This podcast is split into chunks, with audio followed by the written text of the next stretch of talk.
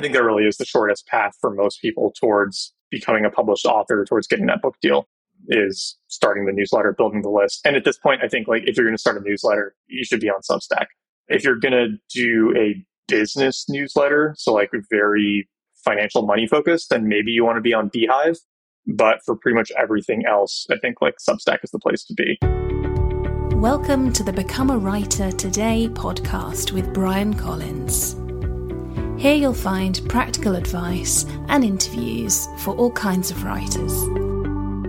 An author website, TikTok, YouTube, personal newsletters, Substack, the list goes on. There are endless different ways that writers and authors can connect with readers. But how do you identify which is the right discovery platform for you? And what's the best way to execute on some of these platforms? Hi there, my name is Brian Collins. Welcome to the Become a Writer Today channel. So I love experimenting with different platforms and tools. Over the years, I've mostly focused on SEO. So I've written a lot of articles for Become a Writer Today, edited a lot of these articles and optimized them for search. Over the past year or two, I've branched out into other channels, and I'm mostly focusing on creating videos for YouTube to grow the Become a Writer Today brand. In the past, I did focus on other discovery platforms like Medium. I've spent less time focusing on other platforms, including Twitter, which was probably a mistake, and also on TikTok. So I was fascinated to catch up with a content creator who has succeeded multiple times across different platforms. He has a popular personal newsletter. He's writing about Web3 and cryptocurrency. He's also a well-known BookToker. I'm talking about Nat Eliason, who creates content on a variety of discovery platforms. Now, my key takeaway from talking to Nat is that it's still key to have a way of connecting directly with your readers. And for writers, that hasn't really changed. The best way to connect with your readers is through having an email list. You could have an email list that you have set up on your author site, and you're attracting traffic through SEO-optimized articles or book summaries or whatever it is that you like to write about. Or you could use a discovery platform like Substack, which will take care of some of that email marketing for you. But that's probably the best way for a writer to get their work in front of an audience and also to build their profile. So if you fancy doing something that you've complete control over, go ahead and set up that WordPress website. That's what I did. Or if you just want to dip your toes into email marketing and writing online, then perhaps Substack is the best place to start. In fact, in the interview, Nat describes how he gets many subscribers organically within the Substack app. And that's actually something that a number of Substack newsletter owners have said to me over the past few weeks. The platform is getting better and better, so it's certainly one that I'm going to revisit. Now, I hope you enjoyed this week's interview with Nat. He also talks about how he's writing a cryptocurrency book, which will be out sometime next year. So I was fascinated to hear how he's approaching writing about such a complex topic. And a year or two ago, I actually took a course from him called Effortless Output in Roam Research. Now, we don't go too much into Roam Research in this week's interview, but we do talk about personal knowledge management, and that explains what his personal system is. So I hope you enjoyed this interview with Nat. It was certainly a good one. If you do, please consider leaving a short review on the iTunes store. You could also share the show with another writer or another friend, because those shares do grow the listenership and they really do help. Welcome to the show, Nat. Thanks, I'm happy to be here. Lots of questions I'd love to ask you, Nat. You've been creating content successfully online across a multitude of channels for a few years now. But how did you get started with writing and with creating content online? What drew you to this particular type of work? Yeah, I was a philosophy major in college and was getting close to graduation and realized that there aren't a lot of great jobs out there for philosophy majors. So I started down the kind of entrepreneurship path, because that was what I was always interested in, and kind of realized early on that I needed to have like some kind of marketing type skills if I ever wanted to grow a business. So I looked at kind of what I was good at and what types of marketing there were out there, and content marketing stood out as a really good opportunity for at least a first job out of college. And so I kind of stumbled into the writing blog articles as marketing world in my senior year, and started my blog then, started putting up a few pieces, and then started reaching out to companies that were hiring interns for content marketing roles, which was very few and far between. But one of those companies that I ended up talking to was Zapier, which I think everybody knows about now, or a lot of people know about now. They're huge. They were much smaller back then, but I ended up getting, I think I was one of their first like interns. They did this content marketing internship as a trial because content was such a big part of their marketing strategy. And it was really fun because I got to like fly out to SF and hang out with their head of marketing, Danny Schreiber, and the CEO, Wade, and just got to learn from them for a week and then work for them for the rest of the semester. And that kind of like helped set a really good foundation to do a lot of blog and content related work after that. Oh, interesting. I worked on a content marketing team for a British software company up until 2020. So it sounds like you were working for Zapier and then you also decided to set up a side hustle online. Yeah. So during the same time I was working for Zapier, me and a friend built this course called Programming for Marketers. He had a decent amount of marketing skills. I had some programming skills from just being exposed to it at my college. And it was kind of like a 7-part email series on how to learn basic technical automations for common marketing things you might want to do. And this was fun because this was 2015. So I feel like email courses have kind of came and went since then. They used to be like, back then they were just getting started. And then there were a few years where they were like all the rage. And now I feel like they subsided a little bit. But it was crazy because there was just less competition for good email courses back then. So when we launched it, we were like top 3 or 5 on Product Hunt for the day for an email course. Wow. And had a few thousand people go through that, launched a paid course off the back of that.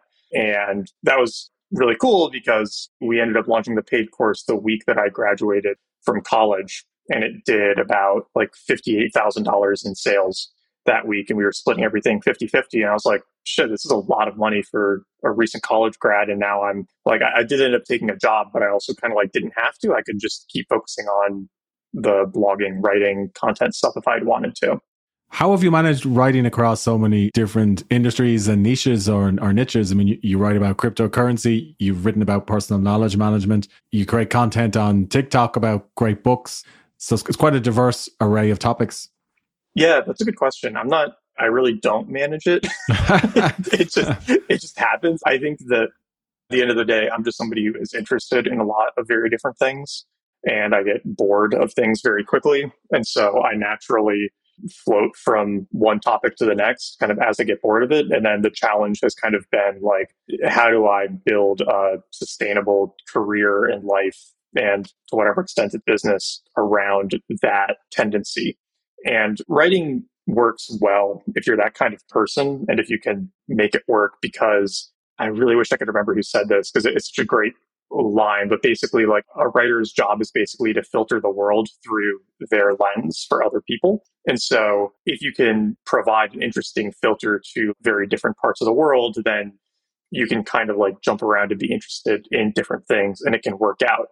And so I've just constantly tried to do that. And if there is a unifying underlying thing to all of those, it might be that I think I'm relatively good at explaining technical things to less technical people. So I can, I can take something like crypto or very like esoteric personal knowledge management software, and I can like understand what the super technical, dirty, geeky people are talking about. And then I can like make it more compelling or a little more exciting to the people who maybe can't speak that same language as comfortably or who don't want to. So I think those are often the topics where my writing has done well too. Just like bringing this kind of like geeky knowledge to a more mass market audience.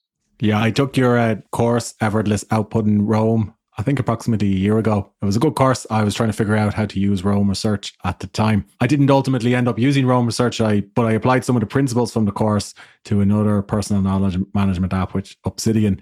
I'm not sure if you've used that one yet. I haven't played with Obsidian much. That was probably the right choice. The unfortunate thing with the Roam course was it kind of had that, like, the app had that crazy surge of excitement during that period. And then it felt like the product kind of stopped getting worked on. I'm not really sure what happened there. So even I don't really use it very much anymore, unfortunately. What do you use for your research planning and so on? I'm using Reflect now. Oh, okay. But I don't use it as aggressively as I used to. I think one thing that you realize eventually is that like the note-taking tools don't really help that much. They feel like they help a lot and they feel like they're making you really productive and like you're doing a lot, but most of it's just kind of like procrastination, right? It's like organizing your desk and thinking that like, oh, well, if my desk is really organized, my writing will be better. Like, it probably won't, right? But it feels good while you're doing it. Yeah, you're talking to somebody who spent a lot of time reviewing writing apps, so I certainly agree with you. Is the book you're writing about cryptocurrency, which I understand you may have sent your editor, is that the main focus at the moment for you?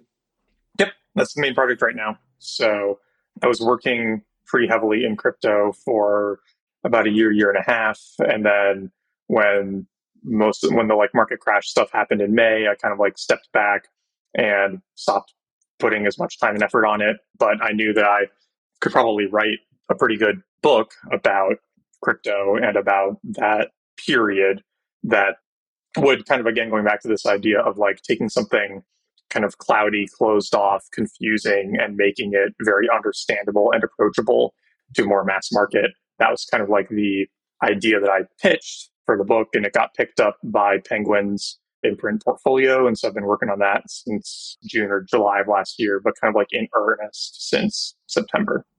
That's quite a long time. So is the book more about an explainer or insights from your experience in crypto, or have you interviewed other people who were involved in the space?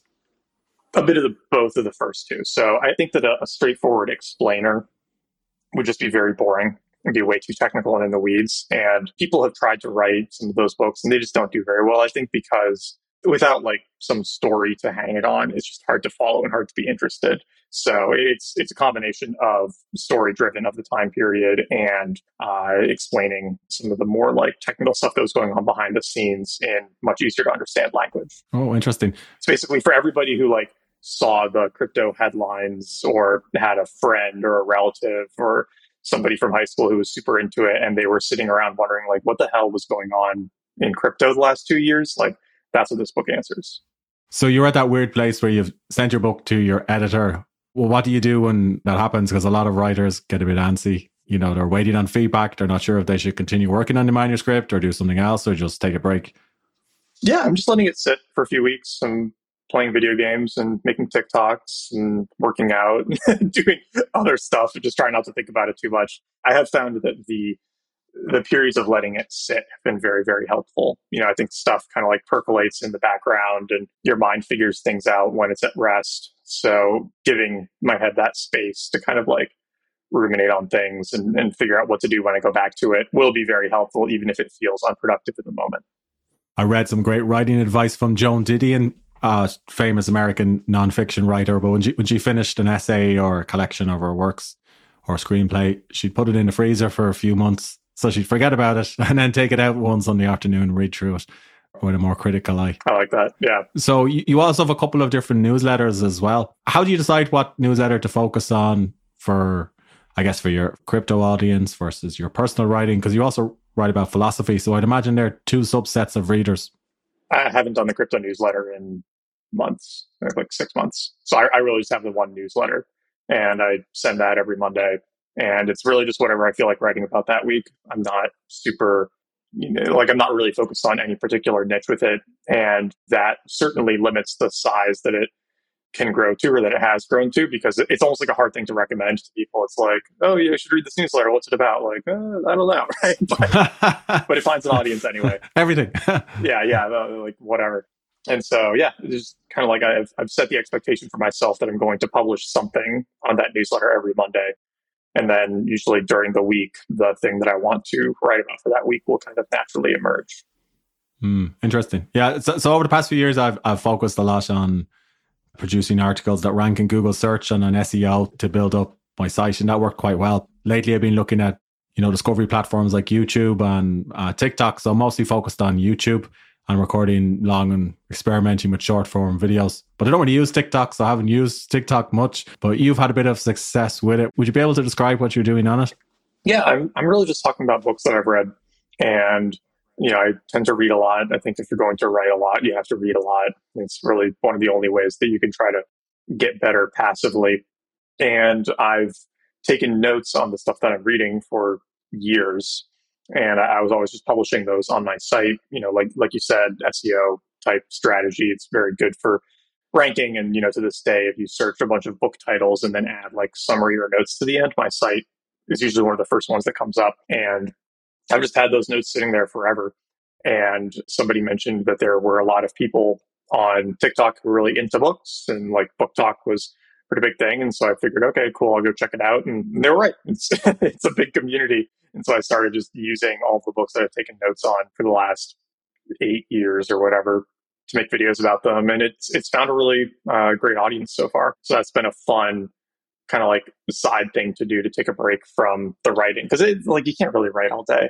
You run out of good energy after a few hours, I find. So this is a good separate thing. And it's a good future marketing channel for when the book comes out. I found that 2 to 3 hours is about right for most writers, with a few exceptions like Stephen King. After that, it gets harder to focus. Even Stephen King, though, if you read between the lines of his like on writing book, I don't think he does much more than that, because he says that he like gets up and works for a few hours until he gets his 2,000 words.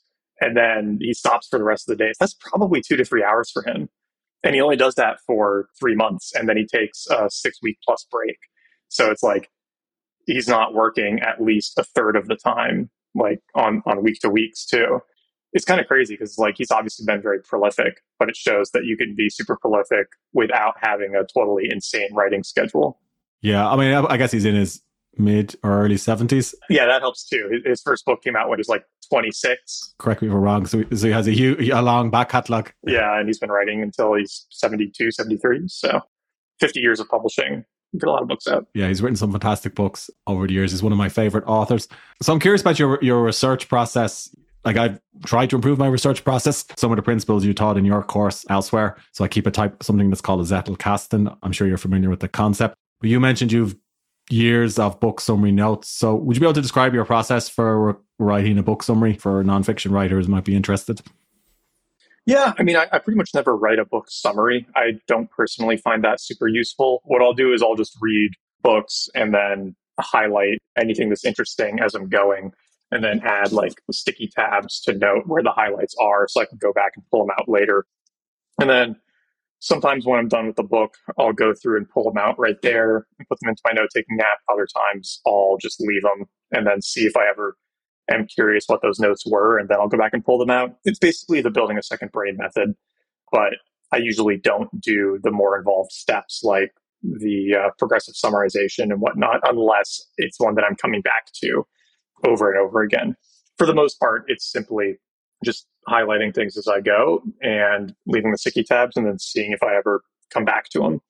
And one thing that I think is nice about having physical books versus reading on like Kindle or something is something about like the spatial reminders, like seeing the books on your desk or on your shelves or whatnot. And like, these aren't really my bookshelves. They're like outside. It's just the office.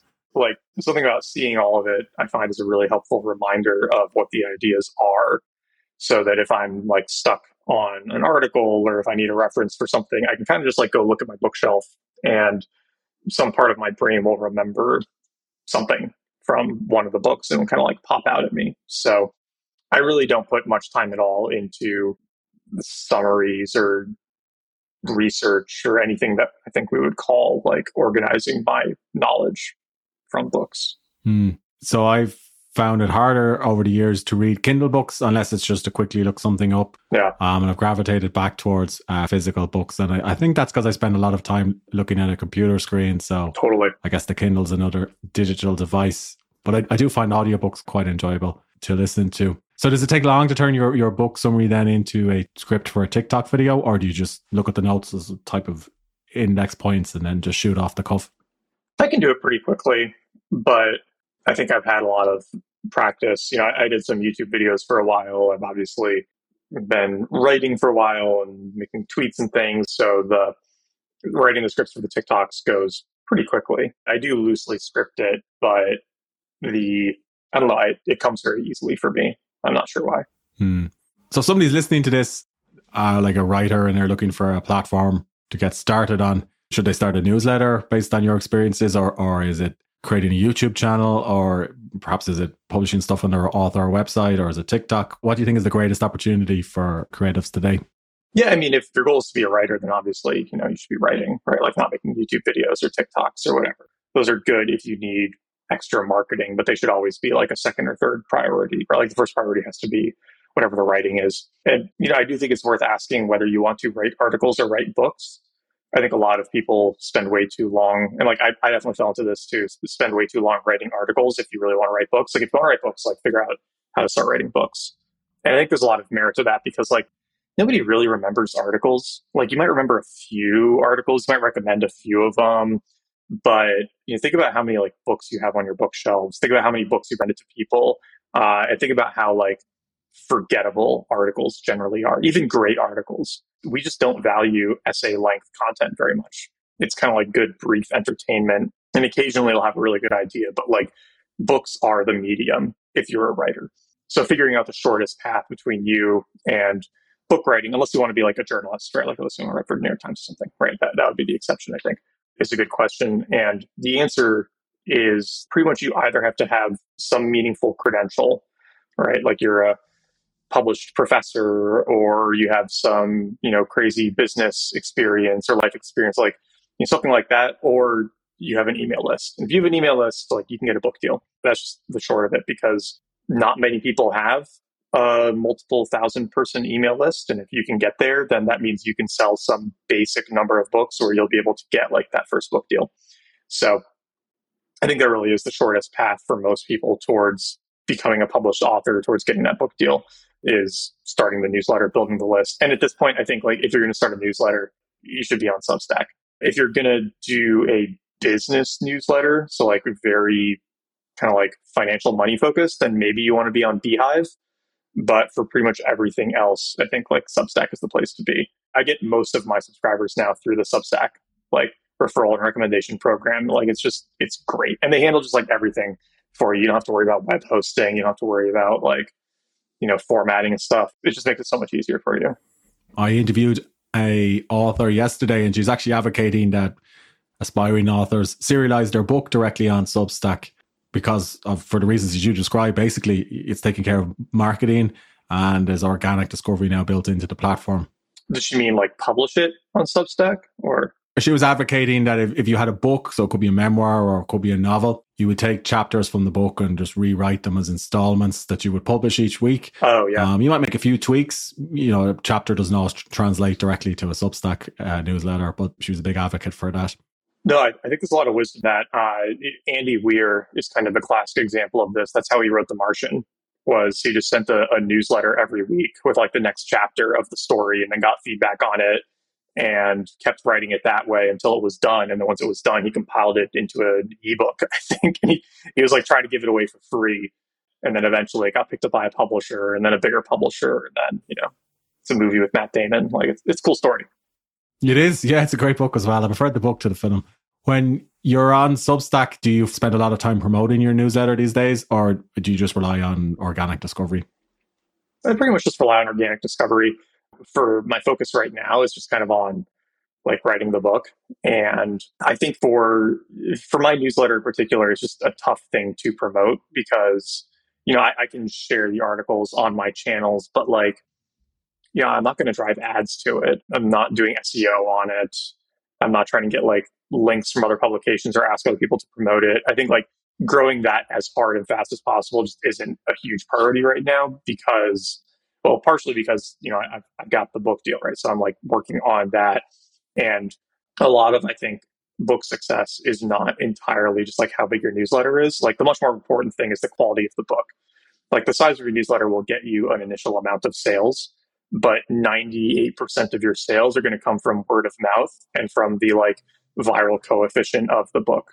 So if one person buys it, how many more people do they tell to buy it? If that number is above one, then you can have a really successful book. If it's below one, then it won't succeed. And all that the newsletter does is add a multiplier to that initial starting number. So if you have, you know, a viral coefficient for your book of like 1.5 and you start with 10,000 sales, then it will grow much faster because it starts at a larger number. But if you have a viral coefficient of like 5 and you start with 10 sales, it'll still turn into a really successful book. But if the book's not viral, even if you force 20,000, 50,000 people to buy it off the bat with a huge newsletter, it's still not going to be very successful because people aren't recommending it. So it's tempting to focus on like the marketing. But at the end of the day, like the most important thing is for the book to be really good. Hmm. When you were writing your book and considering what to do with the finished version, did you explore self-publishing at any point, or was it always on your mind to try and get a traditional deal? No, I've done some self-published books, ebooks in the past, and I obviously know people who've self-published books. And, I still just, for one, I don't think that self-published books are as nice. Like I can tell every time I pick one up, it's obvious that it was a self-published one, even like at the really, really high end, right? Like Goggins' book with Scribe and everything. It's like, you can kind of tell there's a little hint of it. And, the bias is still there too, right? Like I wouldn't feel like I really published the book if I self-published it.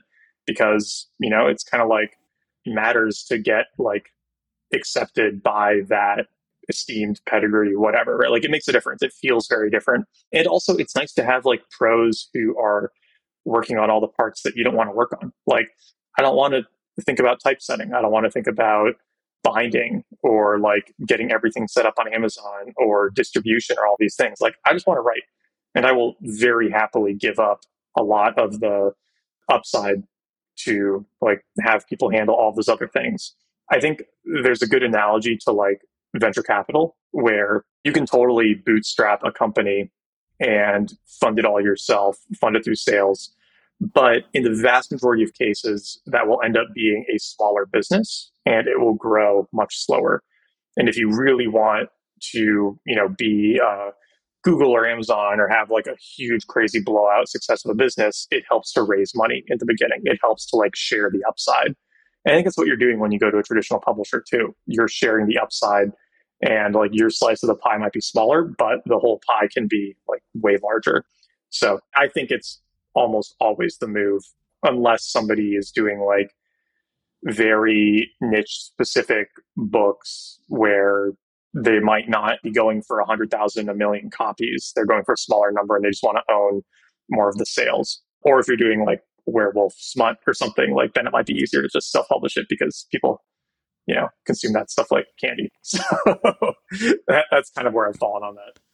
Yeah, I saw David Goggins speak in Dublin a few weeks ago. He did briefly touch on his decision to self-publish. And my takeaway was that the success of his books surprised him. And a lot of it was down to that famous Joe Rogan interview that he did, which is more about him and his incredible story than necessarily the book. So not everybody, or there was only one David Goggins. Yeah. And that might be another situation where it does make sense, right? Like if you really don't need any support on the marketing and to do it right, like to do it really, really well, you're probably going to be spending like 50 to 100 grand of your own money to self-publish it nicely. So if that amount of money doesn't mean anything to you and, it's worth investing that much to have most of the upside of the sales, then like maybe it makes sense, but you're still probably going to have to like hire a team to manage a lot of the logistical stuff for you that you would otherwise get for free with a publisher. I don't think it's quite as cut and dry of a like obvious financial win to self-publish. And then I think what a lot of people do is they say like, oh, I want to self-publish so I can have more of the upside. And then they kind of like go cheap on a lot of the stuff, like the paper and the typesetting and the cover design and all these things. And then it just looks like a cheap book. And then it's hard to recommend to people because it's like, oh, this isn't like, it's not like a real book, right? So I do feel like if you're going to do it, like you really, really have to do it right. Makes sense. And finally, I'm curious about when you do finish your cryptocurrency book, and I know you'll spend time promoting it, do you imagine you'll stay writing about Web3 and within that particular niche, or are you just going to see what you're interested in next? I'll see what I'm interested in. If it goes well, there might be demand for a follow-up book. I don't know if I'd want to do one because, I already don't talk about it too much anymore. I'm talking about other things. And, no matter how good the money is, like if I don't want to write about it, it would just be very hard to like do additional content. So it'll all just depend on what I feel like doing, honestly.